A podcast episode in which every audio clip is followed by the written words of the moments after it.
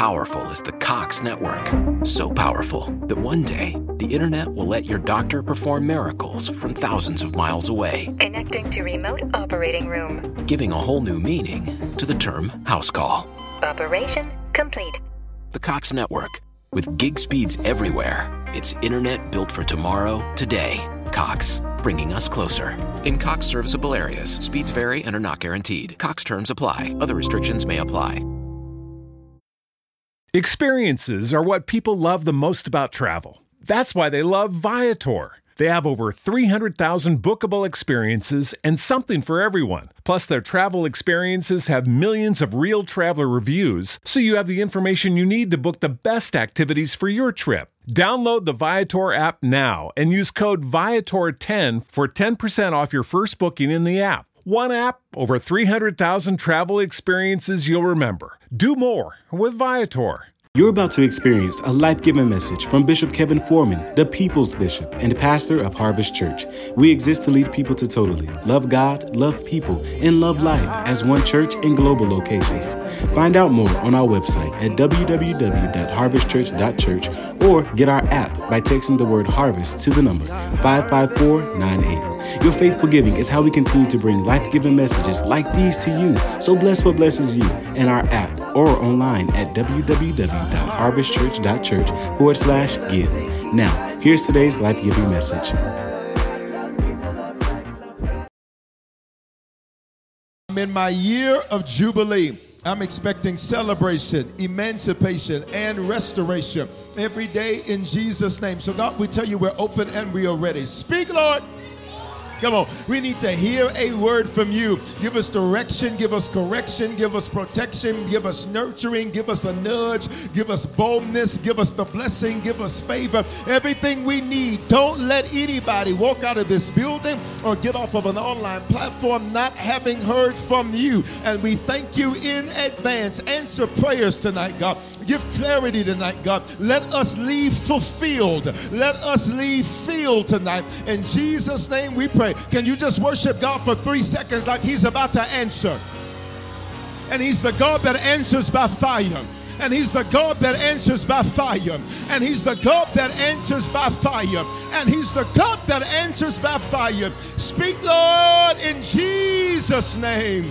Somebody say, I'm ready. Let's go to work. So, this new series this month is called Fire. Shout fire. So, we have taught you so far that our God is fire. And Deuteronomy chapter 4 and verse 24, it says, For the Lord your God, say, He's my God. This is important because God can't be your mama's God, your daddy's God, your cousin's God, your niece's God, your uncle's God, your bishop's God. At a certain point, you're going to have to know God for yourself. And I'm so excited that everything you've been going through has been God introducing Himself to you because you heard other miracles and you never saw them for yourself. You heard other people's testimonies, but you never saw one for yourself. I'm so glad that God's been introducing Himself to you. Is there anybody in this building or online where you've watched God introduce? Introduce himself to you in a way you've never seen him before. See, you thought you knew everything there was to know about God until you went through a fire and then you met him at a whole nother level. You thought you'd seen every miracle he could work until you reintroduced to him in a whole nother way. Open your mouth when they say, He is my God. For the Lord your God is a consuming fire, and consuming fire means to burn up, which means God says there are some things that when He shows up, He's going to burn up in your life. If there's something that's burning up, you cannot rebuke it because you cannot rebuke God. If there's some relationships that are burning up, and all you need to say is, Burn, baby, burn. There's some friendships that are burning up, and all you need to say is, Burn, baby, burn. Listen, there are some thoughts of what your future was going to be that God says your idea was way too small, and I just need you to let that thing burn, baby, burn. He's a consuming fire, and it means to burn up, then it means to devour. Then it means to dine. And you see the concept of God dining as a fire with Moses. There's a burning bush, say burning bush. And this burning bush is when God introduces himself to Moses. The bush is burning, and God begins to speak to Moses and have an interaction with Moses and to dine with Moses. When you think of dining, it's God sitting down with you and saying, Let's have a conversation. Sometimes the only time you pay attention is when God sets something on fire and it makes you sit down. Listen. Is there anybody in this building or online where you are used to going, going, going, going, going? And sometimes God will set things on fire and it will make you sit down and it will make you pay attention. It'll make you sit down and say, God, wait a minute, something's got to change. It'll make you sit down and say, wait a minute, God, what do you want from me? It'll make you sit down and say, God, I can't keep living like this. Something has got to change to burn up, to devour, to die. Then it means to eater. So this literally, I love this word because the Bible says that God, He's a consuming fire, so He will literally be an eater. He will eat anything that is not productive for you. Which means sometimes you have to learn how to let go, you ready, without an explanation. What do you mean? There will be people that will walk out of your life and then you want to know, well, I want to know why they, mm-mm. you just need to say, God ate that up. That didn't have any place in my future. There'll be friends that ghost you and you'll be like, well, I just want to know why they did that to me. I'm going to text them. You bet not text them. God says, I ate that up because it has nothing to do with your future. It has nothing to do with where you're going. And then here's my favorite de- definition of fire in Hebrew, the language of our Old Testament, it means to go up. Shut your mouth. Which means anytime God sets something on fire, He only sets it on fire because He's about to take it up. Now, if He sets one area of your life on fire, that one area is about to go up. But for some of y'all, if you look around, every area of your life looks like it's on fire. And here's why that's good news He's about to take you up. Now, make sure you're sitting next to somebody where their life has been on fire lately and just touch them and say, You're about to go up. Come on. Your family's going up. Your finances are going up. Your faith is going up. Your mindset's going up. Your business is going up. Your ministry's going up. Your prayer life, everything about you that's on fire is about to go up. Let's go. Bible says he is a jealous God. And jealous does not mean that God wants what you have because what you have he gave you. So so when people have this ideology like God is some jealous boyfriend that's stalking you, no. He is not behind the bushes trying to figure out whose house you over. He, he's not. You ready? He was in the house before you got there because he's omnipresent. So there's nowhere I can go that God hasn't been. There's no place I can step where God has not already stepped there before I got there. Jealous means that He is impassioned about you. In other words, God says, I'm on fire about you. This is why I don't let some people around you because they're too passive about you. They don't know how to handle you, they don't know how to receive you, they don't know how to value you. So God says, I'm passionate about you, which is why sometimes a lot of what you say was a failed relationship or a failed friendship or a failed job or a failed this or that. It's really not a failure, it was that his passion had to shut down their passive. Here's what you're about to shout about.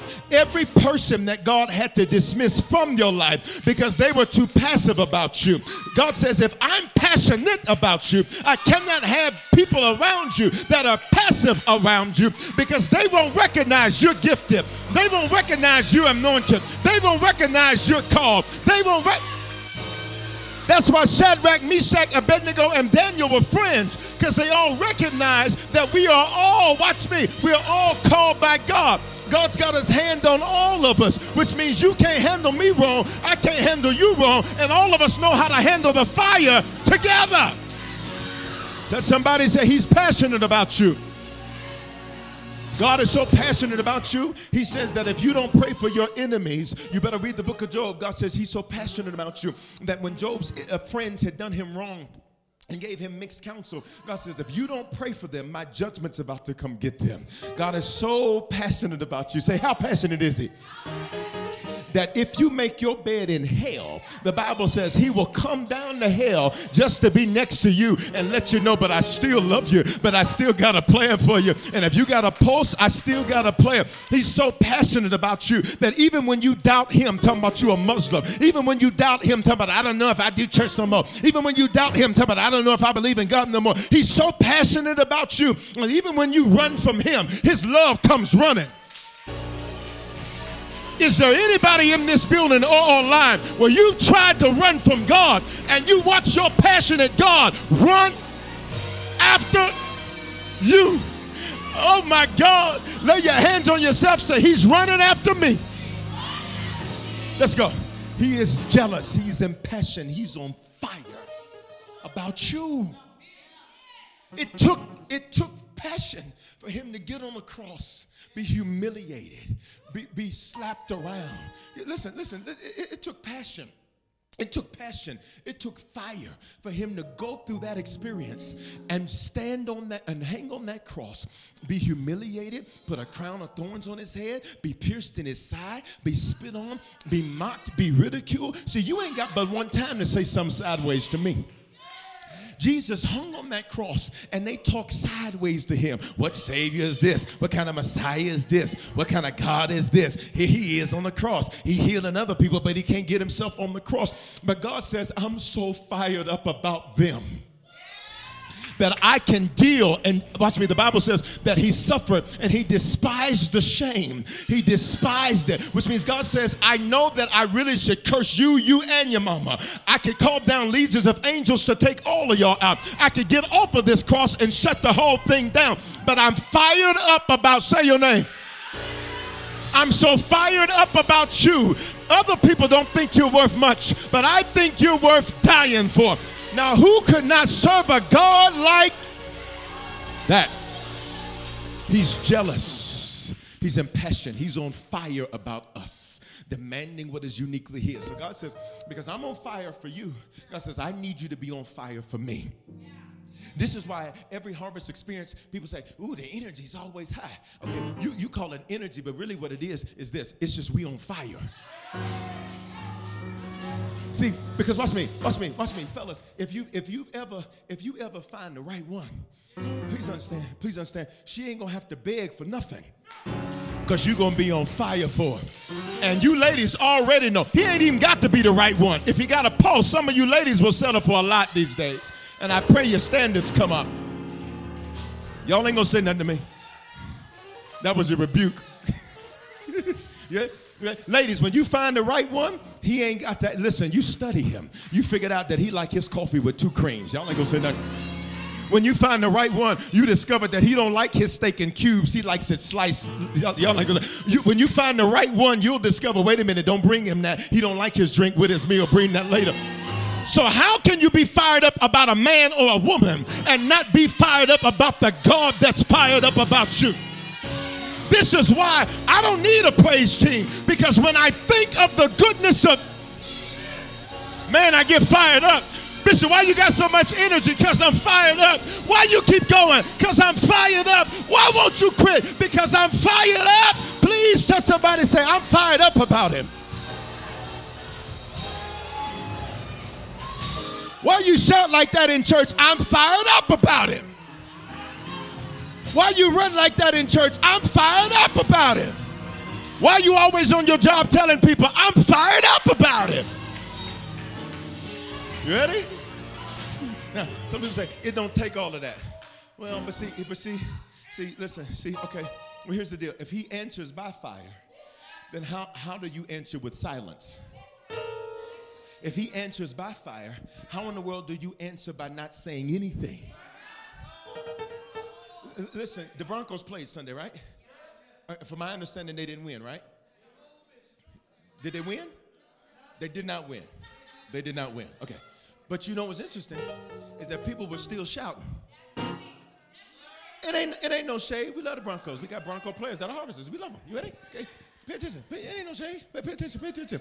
Pay attention. But he's never lost a battle.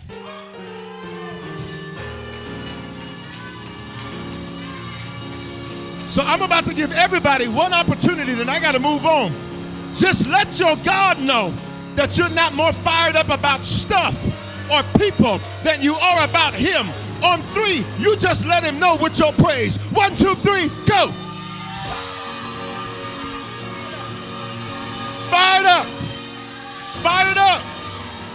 Fired up. I'm fired up. I am fired up. How are you still sitting down? I am fired.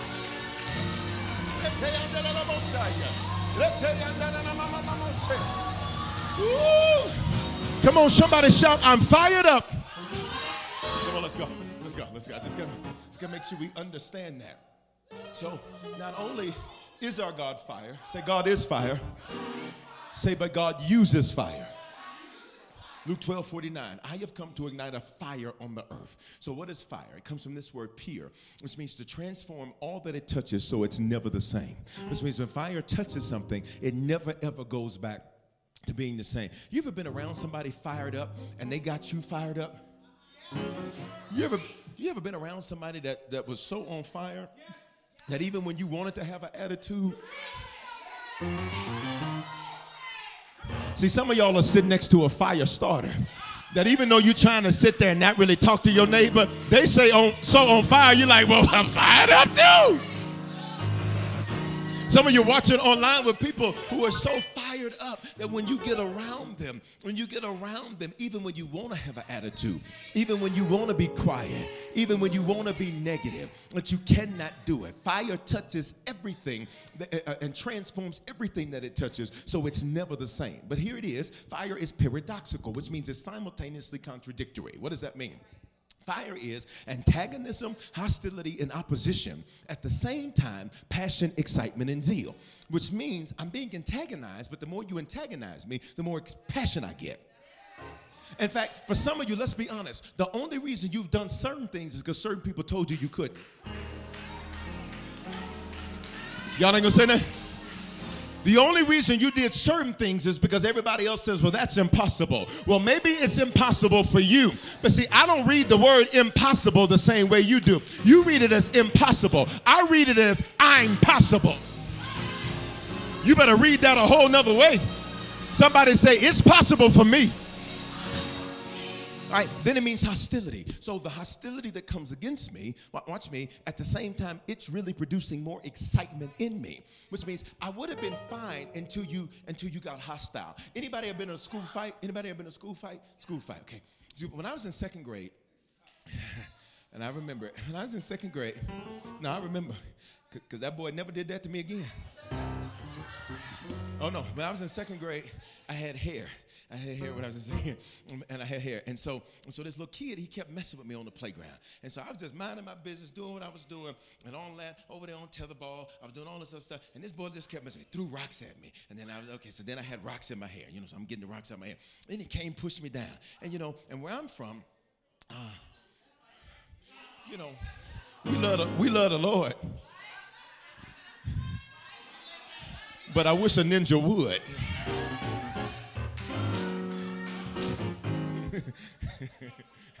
See, some of y'all hope don't nothing happen. Where I'm from, we wish something would. Okay, listen. okay, so look, so, so he did all that. He's doing all that, and then and so I cried. I was I was hollering for help. So then he pushed me down. Then he was, I was on my back, and he stabbed me with something in my back. It was a whole assault. It really was. Now that I think about this, I might. it was second grade though. It's second grade. It was second grade. So there's something in my back, something in my back, and all I did is I felt when I stood up, I felt that blood was dripping down from my back. So I said, so I was hollering out to when they used to have, they call them parapros at the school. Do they still have those? Okay, I was I was hollering out to the paraprofessional. Her name her name her name was uh, uh, Carolyn, and I was hollering out, and she just laughed. And I said, "This is not a ha ha situation. Your boy is doing a little too much. He's been hostile towards me, and I kept trying to go away. Pay attention. I kept trying to run away. Pay attention. I kept trying to go the opposite direction. Pay attention." But the more hostility that he brought my way, I was like, okay, all right, I guess you go, you're just gonna have to stir up some excitement in me. And so after that last thing, whatever he did, I flipped. Now this is not encouraging violence.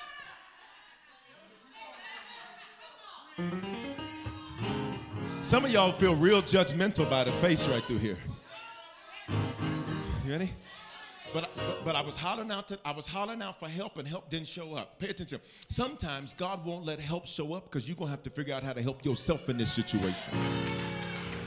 So all I'll say is what I did was necessary to ensure that old boy did not continue down the course of action in which he was going down. And all I know is that after that, he came to me and said, I'm so sorry. I did not mean. I said, Yeah, you're sorry, all right. I bet you. Listen, all of a sudden, there was this excitement that rose up.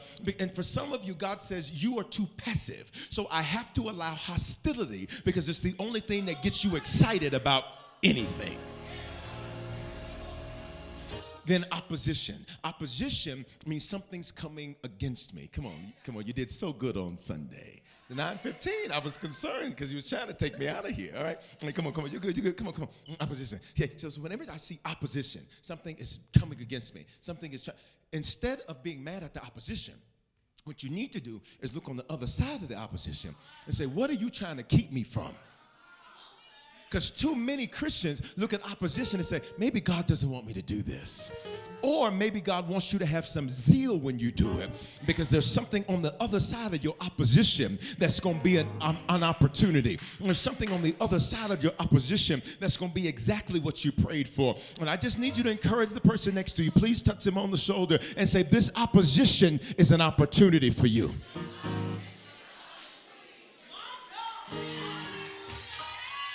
See, Pharaoh never should have came against the Hebrews. The Bible says that the more that they uh, uh, uh, antagonized them and the more that they afflicted them, the more that they multiplied and grew, which means the more you start stuff with me, the more stuff God's going to start for me the more you try to come against me, the more God is going to keep on pushing me. Can I get you to prophesy with your hands and somebody just put your hand on their back? Say, God's about to give you a push. Come on, online, type it in the comments. Push. So it's it's these three paradoxical things that are true about fire at the same time.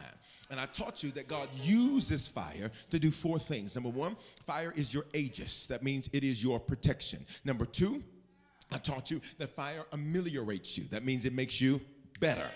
Number three, I taught you that fire makes you aware. Whenever you pray for clarity, God starts a fire. Whenever you pray to be better, God starts a fire. Whenever you pray for protection, God starts a fire.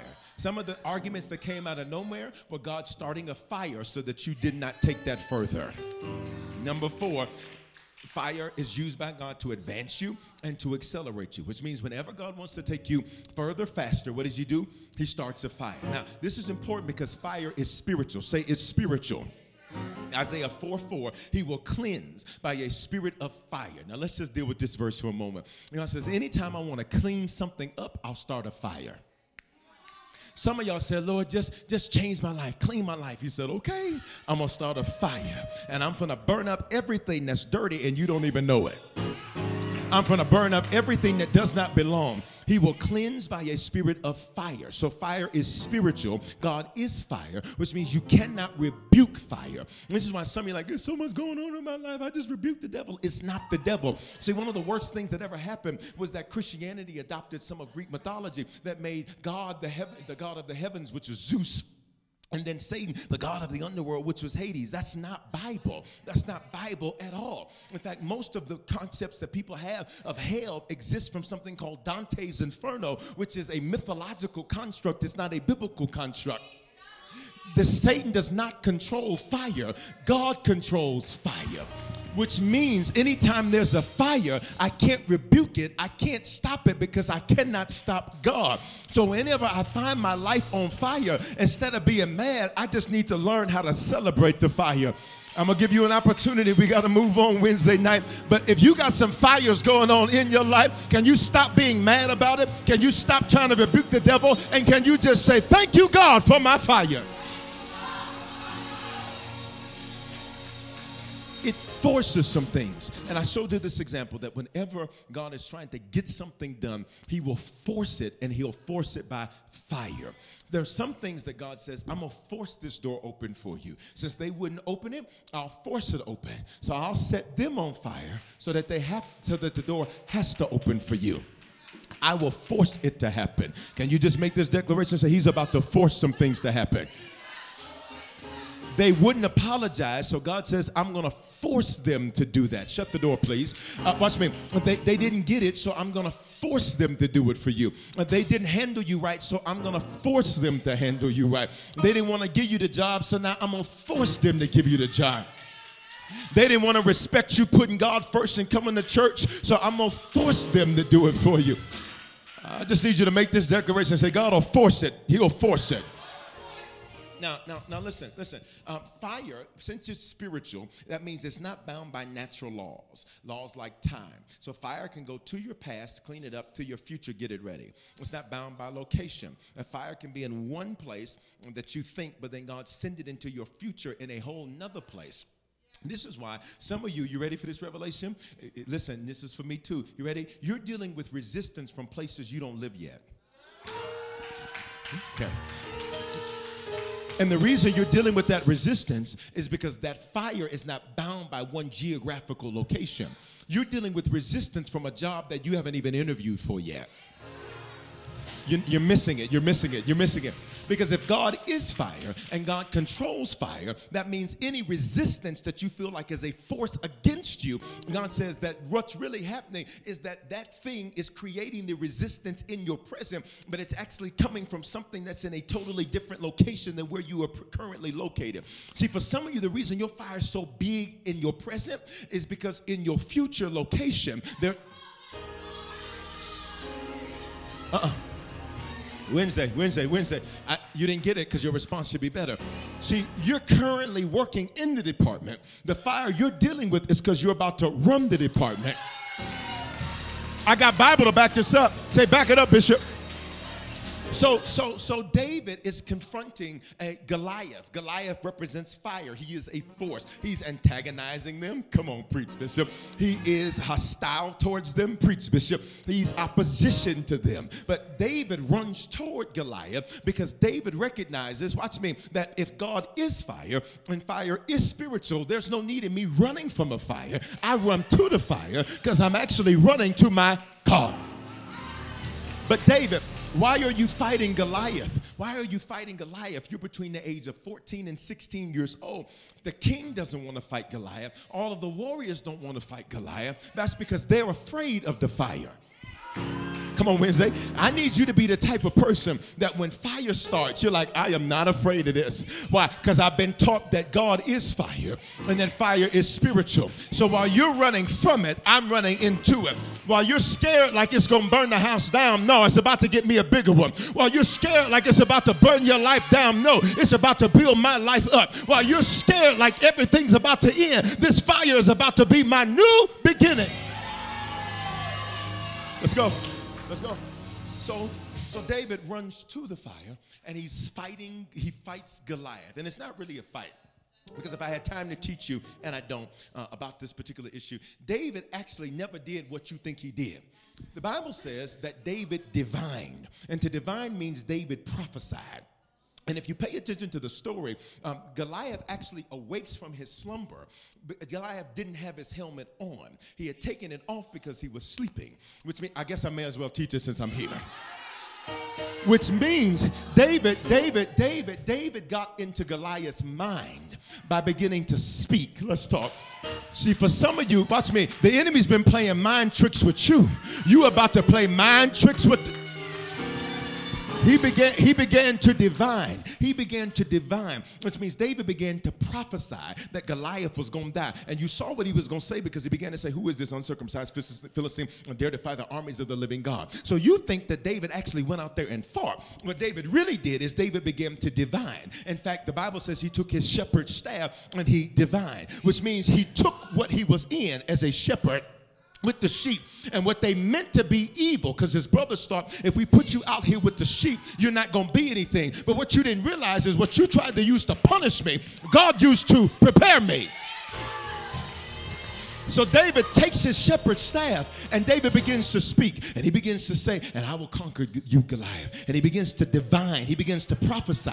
So Goliath is defeated, watch me, with no fight. And for some of y'all, you about to speak yourself out of this. you about to talk yourself out of this. you about to speak yourself into your next. David never had to fight Goliath. David prophesied, You shall come down. And I came to tell somebody, every giant that's in your life, I need you to open up your mouth say it's about to come down. Put a praise behind that and push it. Let's go. Let's go. Let's go. Fire is not bound by natural law. I like Wednesdays. It's always great feeding hungry people. You ready? It's not bound by natural law, time, location, distance, nor natural expectations. Most of us, when we think of fire, we always think of a negative outcome. We always think of a, of a negative outcome. But the reality is, if it's not bound by natural law, which means fire for other people may have a negative outcome. But for those that believe in the Lord, every fire always works for our works for our good. So, what did I teach you on Sunday about the phoenix? That you are a phoenix. A phoenix is this mythological creature that was created, and it literally means this up. Literally, the word phoenix means up. It means up. Open your mouth, please, and say up. Thank you, Jesus. All right? A phoenix means up. Then it means to rise, which means, watch me, if I'm on the rise, that means I had to start from somewhere that was lower than where I currently am. Y'all better hear me. And for some of you, because you, watch me, because you're on the rise, you're not even paying attention to the fact that you're not where you were when you started. Minute, wait a minute, wait a minute. Wait a minute, wait a minute, wait a minute, wait a minute. When you're the thing that's rising, sometimes you can't even pay attention to the fact that you've been rising because you're the thing that's rising. And sometimes you don't even recognize how much you've risen until you're able to look down at what you used to be looking at. Come on, I just need you to make this declaration. Say, I may not be where I want to be, but I can thank God that I'm not where I used to be. Somebody say, I'm on the rise. It means up, it means to rise, it means unique, uni, unique, unique. You are not like everybody else. And one of the things the enemy uses to, to get people in depression and anxiety into deep, dark places is comparison of yourself as a phoenix to them as a chicken. Shuck it, duck it, quack, quack. Y'all ain't gonna say nothing to me. See, see, you're a whole phoenix, which means, watch me, fire for chicken grills it. Y'all don't like chicken in here? Everybody's vegan?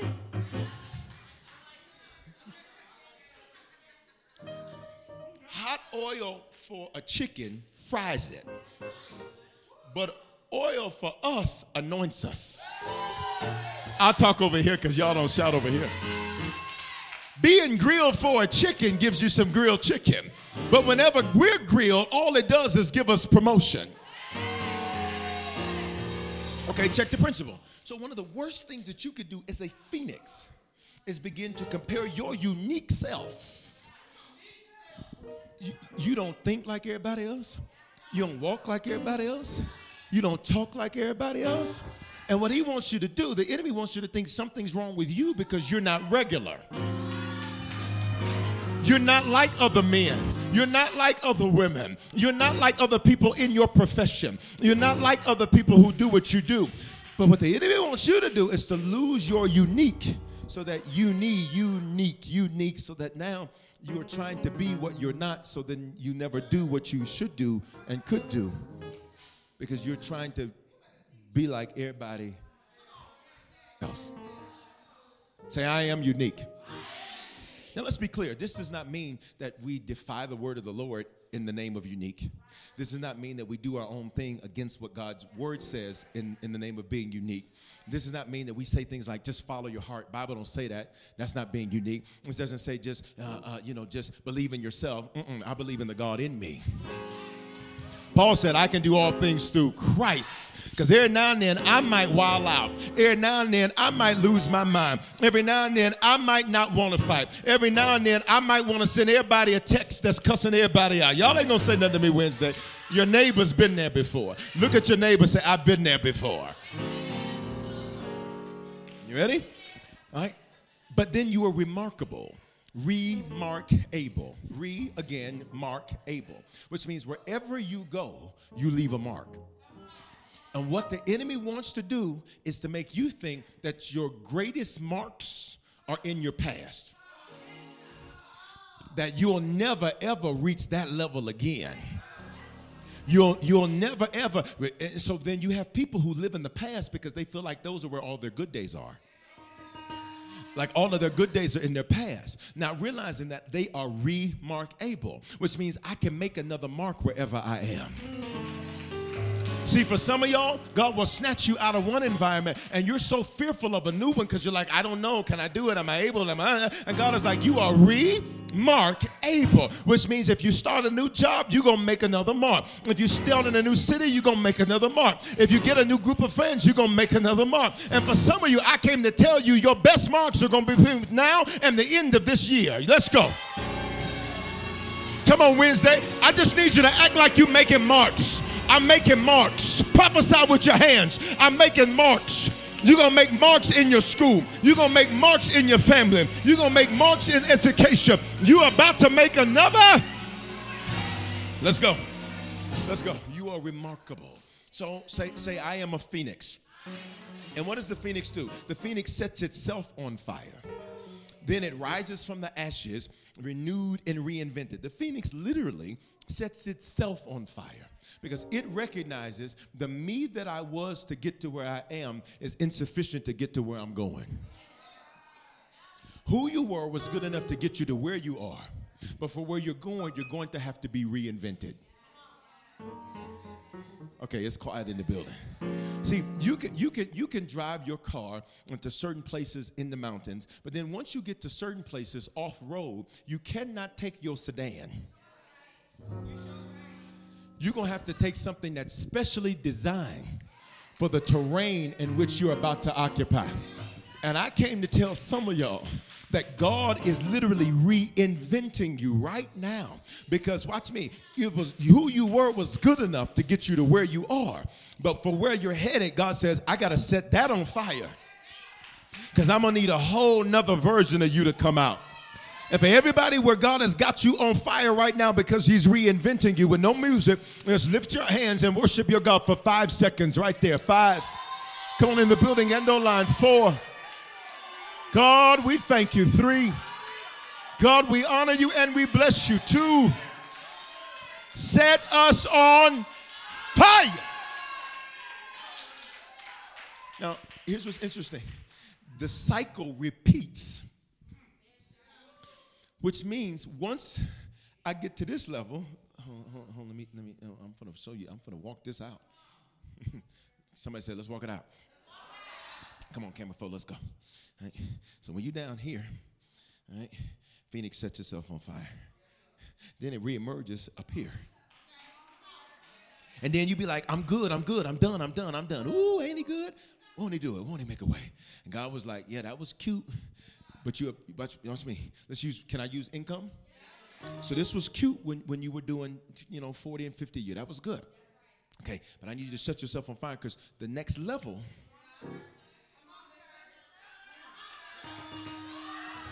You can't handle this new tax bracket like you did your previous tax bracket.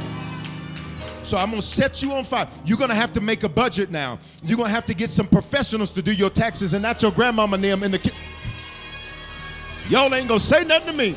You're gonna have to reinvent yourself. You can't just roll out the bed and walk into the office. You're gonna have to walk in with a power suit on. You're gonna have to walk in there like you own it. So I'm gonna set you on fire, and then you're about to level up. And once you get to this level, I'm to set you on fire, and then you're about to level up. But wait a minute, wait a minute, wait a minute, wait a minute. I didn't just go up levels here. Here, I changed dimensions. And for some of y'all, you're like, I just don't know what's going on in my life. I tell you, God's reinventing you because you're not just going up another level. You're about to go up to a whole nother dimension, which means the me you saw at the beginning of September is not going to be the me you see at the end of. Am I preaching to anybody? Then, then, hear me, you get up here, look, look, it's a whole lot of fire up here because because if you can't handle fire, you can't handle favor. If you can't handle fire, you ready? You can't listen. If you tripping down there because somebody said one little crazy thing about you on Facebook, and now you're talking about, I'm gonna shut my profile down. No, block her crazy behind and li- it's a whole lot of fire up here. But I need you to make this direct declaration over your life, please. Say, but I'm not scared of the fire. So, so, so I showed you somebody that God did this to on Sunday. I showed you Elisha. The ox herder was reinvented and he becomes a man of God. And listen, he, he does double the miracles that his leader Elijah did. He prayed for a double portion and he got a double portion and he did double. He was fine being an ox herder, but God said, I'm going to set your life on fire and you're going to become something totally different than what you were before. See, for some of you, what you knew is about to change. What you're used to doing is about to change. How you're used to living is about to change. Where you're used to living is about to change. Come on, say things are about to change. So tonight, tonight, for the last few minutes I got, uh, for the last few minutes I got, say God is reinventing me. There's a man named Saul who was reinvented by God into a man named Paul. See, you know him as Paul, the man that penned two thirds of what we call the New Testament, Brit Shahadashah. You know him as Paul. But the reality is, that's not where he started. He starts as this name, man named Saul. That's the English version of Shaul, which is a Hebrew name. His name was changed because of who he was created to reach. Shaul was known as a Hebrew name. So anywhere he went, people would have known this is a Hebrew. But Paul was called to reach Gentiles non Hebrew people. So they were not going to listen to a man called Shaul because the Hebrews and the Gentiles, the Hebrews looked down on the Gentiles. So the Gentiles had an issue with the Hebrews because they were like, y'all think y'all better than us in the first place. So if you're going to reach these people, you cannot reach them coming at them like you're better than them they're not going to hear you. So his name is changed to Paul because God had to set his life on fire and reinvent him. And for some of you, listen to me, what you were walking into this month is not going to be who you are when you walk out of this month. Wednesday, I'm almost done, but just say, God is reinventing me. So let me show you this. In Acts chapter 8 and verse 1, and Saul was there giving approval for Stephen's death. Stephen was one of the early uh, deacons or servant leaders in the church. And Saul was there giving approval to Stephen's death, which means he had to sign off on a Christian being stoned to death. And the Bible says that they stoned Stephen to death. Can you imagine the agony of being stoned to death? And Saul, not only does he approve it, Saul stands there and he watches it. He watches a Christian be killed. Little does he know you're about to make more Christians.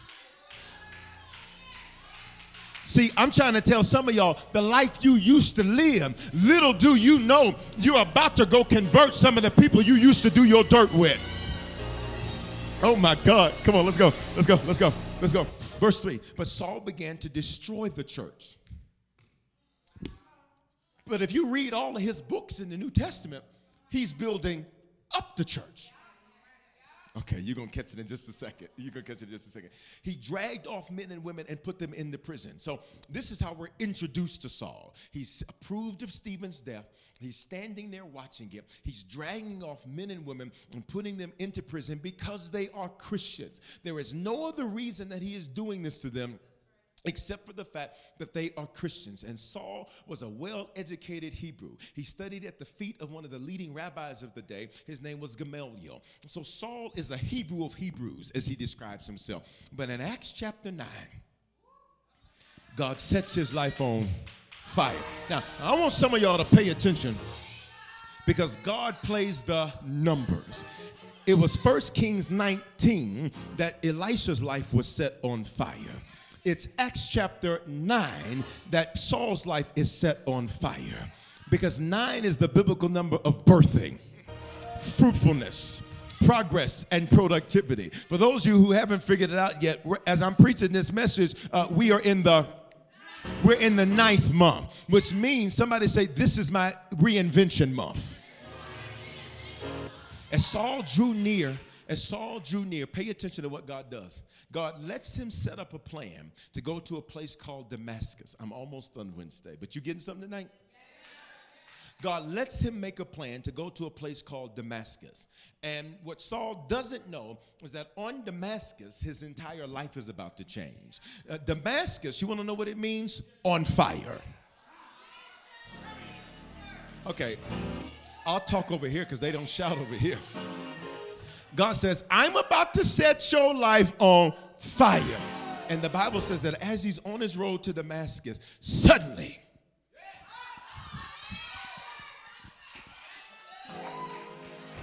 a light shone all around Paul.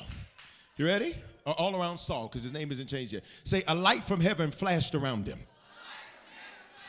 There are sometimes that God will show up as a light that blinds you so you don't know where you're going. You don't know what you're doing. Watch me. And and it's not that you're in darkness, you're just in light, but sometimes the light can be so bright it feels like darkness. Wait, wait, wait, wait, wait, wait, wait, wait, wait, wait, wait, wait, wait, wait. For some of you all right now in your life, you're like, it just feels so dark. It is not that God has left you. It is not that God is not with you. It's that sometimes light is so bright that it makes the same impact in your life as if it's darkness. So you'll say, God is absent. God is like, no, I'm not absent. This is light is just so bright that you don't know where you're going. You don't know what you're doing because I'm about to reinvent you. I feel like preaching right through here. Would you look at somebody and say, This is God? This is God. Let's go. Let's go. Verse 4. He fell to the ground and he heard a voice say to him, Saul, Saul, why do you persecute me? Verse 5. Who are you, Lord? Shut up. Who are you, Lord? Who are you, Lord? Which, which means which means you know this is God. Here's what's crazy about where your neighbor is right now in this building and online is that as much as it's uncomfortable, as much as much as it is aggravating, antagonizing, and as much as it's all of that, you know it's God. Online, do the hand wavy emoji in the comments. if you know it's God. In the building, it just wave at me if you know it's God. He says, Who are you, Lord? Saul asks. In other words, I know this is God. This is why, even though part of you is like, you should just stop. The other part of you is like, but I know this is God. Who are you, Lord? Saul asked. I am Jesus, whom you are persecuting, he replied. Next verse. Now, he says, Now get up. In other words, pay attention. He's riding into Damascus. Damascus means what? On fire. He didn't know. He was just doing, look at me, he was just going through his natural day, his normal life, riding his animal, and he rode right into a fire. what fire? All, you were doing was just going through your day. And you just rode right into a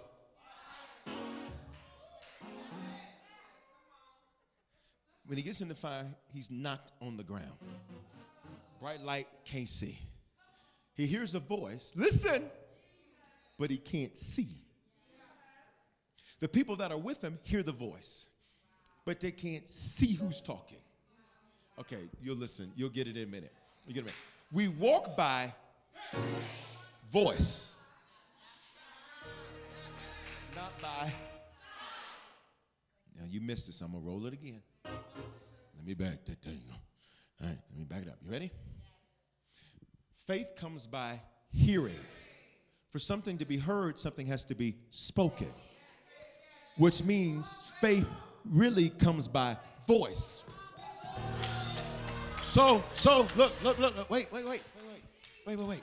So, so whenever God wants to increase your faith, God says, I have to let a light shine that keeps you from seeing because you're going to have to listen to my This is why I can't miss church. I need to hear his. This is why I can't miss a pop up. I need to hear his. This is why I can't miss prayer. I need to hear his voice. You ready? You ready? Let's go. He says, he says, he says, get up, go into the city, and you will be told what you must do.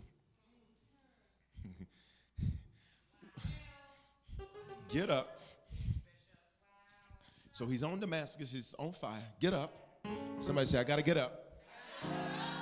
He says, Now go into the city, you're going to be told what you must do. Look at the next verse. It says, Saul got up from the ground, but when he opened his eyes, he could not see a thing. So you'd think now that I know what to do, that you would let me see where I'm going. But somebody say, no, I got to wrap this up. But when he opened his eyes, he could not see a thing. I want you to pay attention. When he opened his eyes, he, the light was so bright, he shuts them. And the only thing he can do is hear. The only thing he can do is listen. This is why, watch me, I'll know if I'm talking to you by your response. This is why the truth is, lately, you've been feeling like you have no clue where you're. Nobody? Nobody?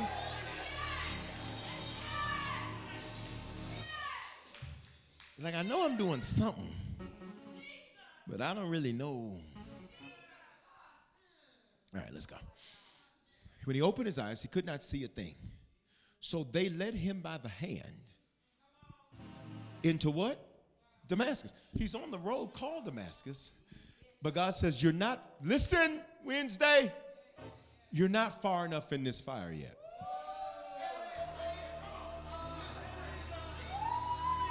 Come here.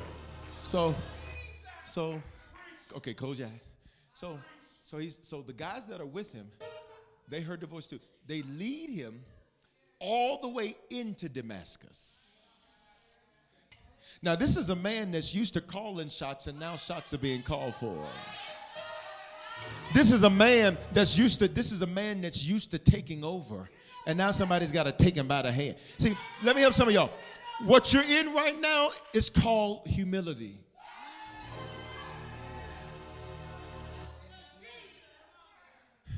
Because you, I, I can do this, I can do this, I can do that, I can do this.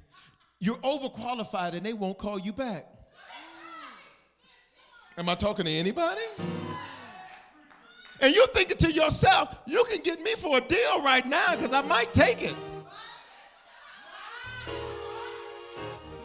You ready? you ready?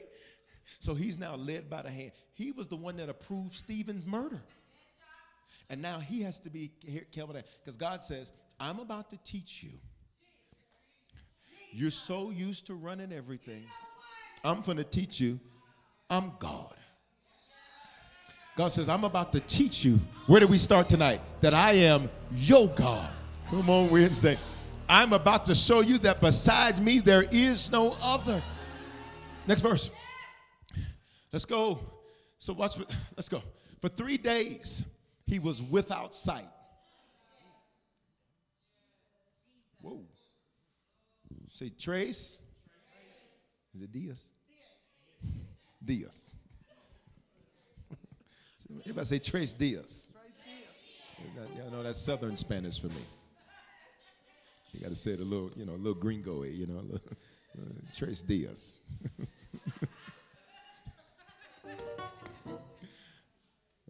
you know, I don't just have tacos. I have, you know, brisket tacos. Listen, you know.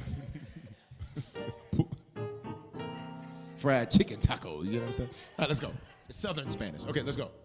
For three days, he was without sight, which means God says, I'm not going to let you see where you're going. But I'm taking you further into this fire. Because what did they take him further into Damascus? God says, I, I just you gonna have yeah yes, yeah you may trip a little bit but yeah yeah we ain't got time to fall. Go oh, uh, come on come on uh, move, move your uh, wait a minute pick it up there you go all right come on come on come on I'm taking you further into this fire because, Paul, when you come out, you went in the fire as Saul, but you're coming out as Paul. Look at me. He was without sight and he did not eat or drink what? Anything. Say it was a forced fast. We gotta we gotta ride this home. Let's go. Verse 10. The Lord spoke to him in a vision. There's this man called Ananias. So Paul's over there. Go back up there, Paul. And close your eyes, Paul. You still can't see. Now, while he's in his fire, over here, God is speaking to somebody else. And why do I keep having you to say your name, say your name, when no one is around you? Because God says, I'm about to take your name and I'm about to run your name Come on, Wednesday. I'm going to give you one more opportunity. On three, say your name. One, two, three. Bishop Kevin Foreman. So look. So the Lord speaks to this man named Ananias in a vision. And Ananias says, Here I am, Lord. He entered. Let's go. He says, Here I am, Lord. He says, Get up. Go to the house of Judas on Straight Street. Pay attention. He tells him who to go to, he tells him where to go, and ask for a man from Tarsus named Saul. He tells them whose house to go to. He tells them what street it's on. See, hear me. You're about to get very specific instructions.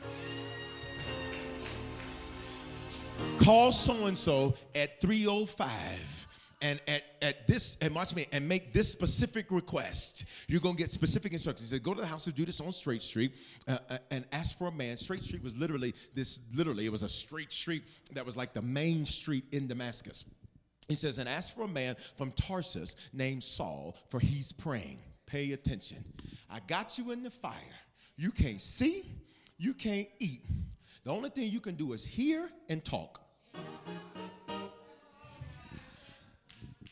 You ready? So, what is he doing? He's praying. And what you don't know is that while you and I pray, God is working. Because notice, he said he's praying. Somebody say, I got to stay in prayer. All right, verse 13. This is Ananias. Ananias says, Lord, many people have told me about this man and all the harm he's done. Verse 15, God says, Go. In other words, did you not hear what I said? In other words, God says, I'm going to turn the hearts of who doesn't want to help. And I'm about to make them help. What's one of the definitions of fire? Force. On three, you're going to shout force and we're going to put a praise in the atmosphere. One, two, three, force. Put a praise right there. He's about to force it. He's about to force it. He's about to make them give up what's yours. He's about to make them give you the keys. I feel like prophesying. He's about them to make them approve your loan. He's about to make them approve your offer. Please open your mouth. Say, God's going to force this. Go, said the Lord. This man is my chosen instrument to carry my name before the Gentiles and their kings and before the people of Israel. You ready? Now Saul still over there just praying. He can't see. And pay attention. We know it's three days, but he don't know how long it's gonna last. Ah, I know you might be tired of your neighbor, and I could care less. Because you got you got to get agreement working in your life. Matthew 18, 19, wherever two, three touch agreeing on anything, it shall be done for them. In the comments, you put it in the comments online, you stretch your hands towards me. Let's go back to the verse. Here it is. You ready? You ready for this? All right, come on, please put my verse back up. Thank you. He says, Go, said the Lord, this man is my chosen instrument to carry my name before the Gentiles and to their kings and before the people of Israel. In other words, um, he doesn't know what I have planned, created, set for him to do. He's like this phoenix. He thought he was going to spend his life tearing my church down. He's about to spend his life building my church up. They thought they were just to pay bills, have babies, and die. But I sent them to rule and to reign and to conquer and subdue. Verse 16, I will show him how much he must suffer for my name. Verse 17, so he gets there. So Ananias goes and finds Saul. Where does he find him? In the fire. Get in there with him. Thank you. In the fire. Okay. Just say this. Just say, no music. Just say this. Say, I'm going to be found in the fire. Now you can put a praise on that. Wait, wait, wait, wait, wait, wait, wait, wait, wait, wait, wait, wait, wait. Saul, if you get out of the fire, here, come here, Saul. Get out the fire. Go over there. Come on over there. See, for everybody that say, God, I just, I'm not going to do it. I ain't doing it. You're going to be so glad that you didn't get out of the fire. Because God sent him exactly to the fire, which means your help is about to show up in the fire. But if you get out of the fire, when your help shows up, you're gone. And you're going to have to repeat the fire anyhow, which means you got to get in the fire, stay in the fire, and say this Wednesday, say, and my help is about to show up.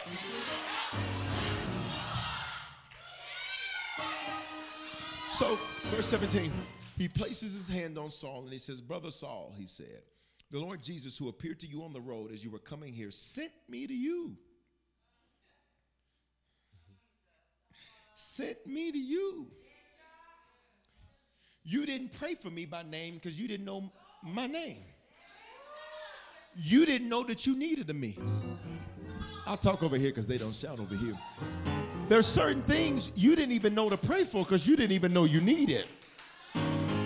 But God says, I'm so passionate about you that I'm going to send you what you need, even though you don't know what you need.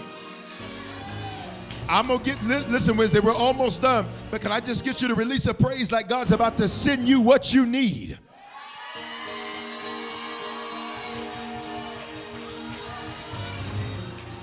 Come on, everybody stand. Everybody stand. Everybody stand. Everybody stand. Everybody stand. In the building, and no line. Everybody stand. Everybody stand. In the building, and no line. Listen, listen. Say, God sent Ananias. Ananias' name means God has given. Where did he give it to him? God sent me to you so that you can see and be filled with the Holy Spirit. Now, this is why I just stay on fire when I'm preaching, because every time you think the verse is about to like chill out, every time you think it's time for him to start playing soft music and just, oh, praise the Lord, everyone. Every time you feel like it's over, God turns it right back up. Because verse 18 says, and at an instant, translation, suddenly, translation, immediately something like scales fell from Saul's eyes and his sight was restored.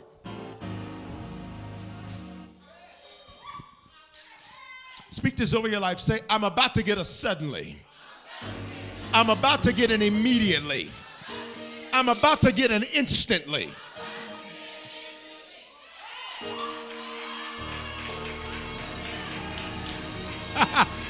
I dare you to praise him like you're going to have it by this time tomorrow. I dare you to praise him like you're going to have it by this time tomorrow. I dare you to praise him like something's about to turn in your favor. Yeah! Yeah! Yeah! Let's go. Verse 21. Verse 21. You can see now, you can eat. Ananias, you good. This is not the same Ananias. No, no, no, no, no, no, stay right there. Verse 21. This is not the same Ananias that got in trouble in Acts. This is a different Ananias. It's a different one. All right, here we go. Verse 21. All who heard him were astounded. So wait a minute. Verse 18, he has a suddenly. Verse 21, he's preaching. The very thing he was trying to tear down. A few verses later, all who heard him were astounded and asked, Isn't this the man that wreaked havoc in Jerusalem? In other words, they're like, He changed. He's not the same. Seems to me like he's a phoenix. And people who saw you before, they're not going to recognize you in your new. Verse 22 But Saul was empowered all the more. He's like, the more y'all confused about who I am, the more this empowers me. Because the more antagonism, the more passion, the more opposition, the more zeal, the more hostility, the more excitement. And he confounded the Jews living in Damascus by proving that Jesus Christ is Lord. You missed it, so I'm going to back it up. Acts 9 22. But Saul was empowered all the more, and he confounded the Jews living in the fire. Which means Paul now says, I've learned how to live in this.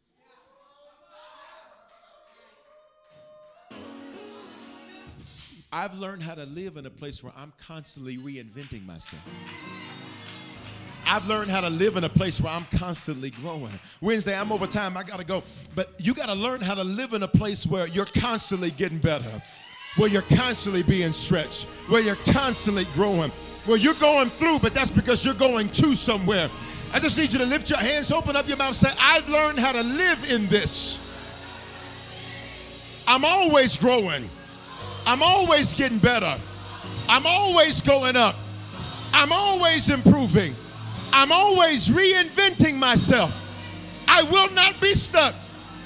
I will not be stagnant. God is reinventing me. Put a praise behind that Wednesday. Thank you. Glory to God. Do me a favor. Do me a favor. Grab the hand of somebody next to you in the building, online, stretch your hands towards me, or if there's somebody with you, you, you touch their hand. Father, you know every fire that we are in. You are the fire. You started it. This is you. So we simply say thank you. We pray for the persons whose hand we hold and we just pray strength, endurance. we pray that they would have the ability to last. We pray that the fire would not kill them, but it birth a brand new them. That the fire would not wear them out, but that it would make them better. That the fire would not take their fire, but it would set them on fire that the fire would not confound, it would not confuse, but that the fire would make them greater. God, we speak strength into them, we speak endurance into them, we speak life into them, we speak favor over them. We declare that you are reinventing them. And the them that comes out will be better than the way they were when they went in. And we thank you that it is so.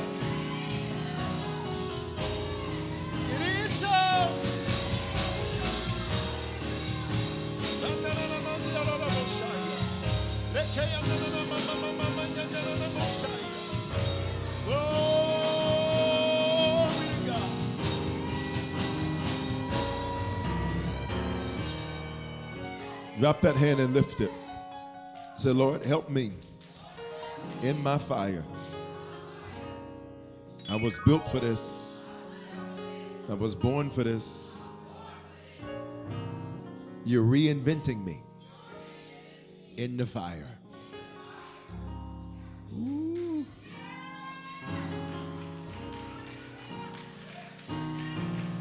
In Jesus' name. Heads bowed, eyes closed in this building and online. Tonight, quickly, if you need to become a Christian or recommit yourself to the Lord, wherever you're at, tonight's your night. Secondly, if you've given your life to the Lord, you've not been faithful to Him, tonight's your night to come back to Him. And thirdly, if you're like, Bishop, I don't really know where things stand with God, but I want to be sure, wherever you're at, on the count of three, you slip your hand up in the building online, do the hand wave emoji, or say it's me. God is reinventing you, and He's using the fire to do it. The you that emerges out of September will be a whole nother you. But none of what I just preached applies if you haven't given your life to the Lord. So tonight's your night. You need to become a Christian, recommit yourself to the Lord, or be sure on the count of three, you slip that hand up. No guilt, no condemnation, no shame. Everybody's included, nobody's excluded. Online, do the hand wave emoji or say it's me. One, two, three. Wherever you're at, hands up in this building. I see you. I see you. Online, do the hand wave emoji or say it's me. Hallelujah. Everybody pray this prayer with me. Say, Father, thank you for dying in my place. Thank you for your love for me. I confess with my mouth and I believe in my heart that you are my Lord and my Savior. Give me the grace to be a faithful Christian from this day forward. If I fall or if I fail, give me the grace to get right back up again. Today is the beginning of the rest of my life. In Jesus' name, amen. Listen, guys, you just prayed that prayer for the first time or recommitted yourself, or you're sure, take your phone out, scan the QR code on the screen, or text Harvest to 55498. Enter the option for join Harvest, or excuse me, for salvation. And we're going to shoot you a message right away to show you how to make Christianity your lifestyle and not just a hobby. Some of you are saved, but you need a shepherd. You don't have to live in Denver or Atlanta. You can live anywhere across America, around the world, be a part of the Harvest family. We're a hybrid church. There's more harvesters that have never been in a building than there are that have been in buildings. To God be the glory for that. If you know I'm your shepherd, Bishop Foreman, how do I know? Sheep know the voice of their shepherd. And if God's connected you to me, it's a spiritual thing. You don't have to meet me, you don't have to know me, you never have to ever touch my hand. But it's a spiritual connection. And if God has made that connection, all you got to do is text Harvest to 55498 or enter the option for Join HC. What happens when you join the church? You're just making it clear I know who my voice is, and I'm connecting to my voice. Hallelujah. Hallelujah. Y'all get some out of this word tonight? Praise God. Listen, if you came in late, you weren't able to give, get that ready. If you're going to sow the seal, get that ready. Our seed tonight is 22 for Acts 9 22. That's our seed. What do you mean, Bishop? Our seed. We're going to sow the seal. What do you mean we're sowing the seal? Whenever a word speaks life to you, and I'm doing it right now through text to give, whenever a word speaks life to you, always sow into that word to seal that word. He gives seed to the what? To the sower. Which means when God can trust you to be a sower, God will always get you seed. Where's this at in the Bible, Bishop? 1 Samuel chapter 9, several other places, but whenever the word spoke to them, they sowed into it. He said, Bishop, I don't have 22. Get as close as you can to it. I always like sowing double. So let me go and do that now. Bishop, why do you do double? Because I like double. Give me double fries. Give me double ranches. Give me double sauce. Give me two scoops at Chipotle. Don't give me no little one scoop. I ain't no little kid.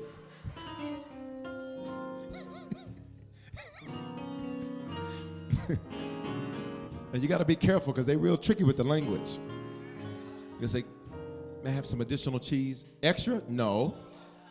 But you knew when you picked that cheese up, your hand wasn't full when you picked it up. I'm not the only one. I love you, Wednesday. In the building and online, I love you. How could you give? You could use Cash App, dollar sign Bishop Form with the number two. PayPal, Venmo, Zelle, Givelify, that's available. The email is hello at harvestchurch.church. Text to give, that's what I just did. Text the amount to 84321. Tap the link in Harvest Church. When you see the V, that's where you want to be. You can mail it in, P.O. Box 441004, Aurora, Colorado 844. Say, Thank you, Lord, for the word I've heard. Lock this in me. Seal this word tonight. I rebuke the enemy who would try to give backlash to the blessing I just received. That's not happening this time. I'm not afraid of the fire. The fire is good for me. You're reinventing me in the fire. In Jesus' name, amen.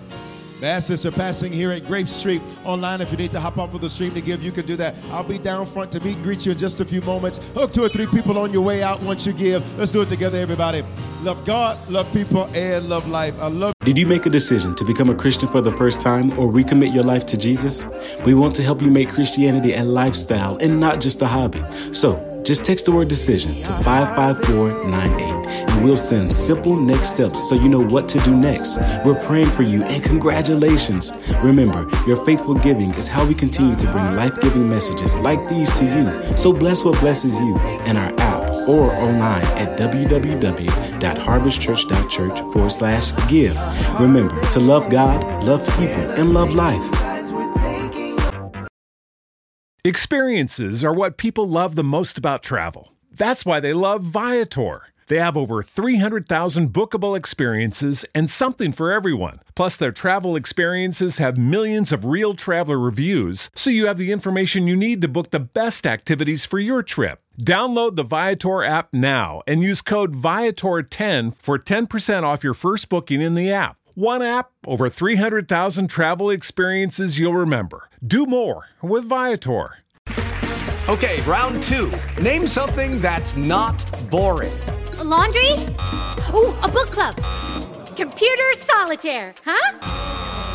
Ah, sorry, we were looking for Chumba Casino. That's right. ChumbaCasino.com has over 100 casino style games. Join today and play for free for your chance to redeem some serious prizes. ChumbaCasino.com. No purchase necessary. Full prohibited by law. 18 plus terms and conditions apply. See website for details.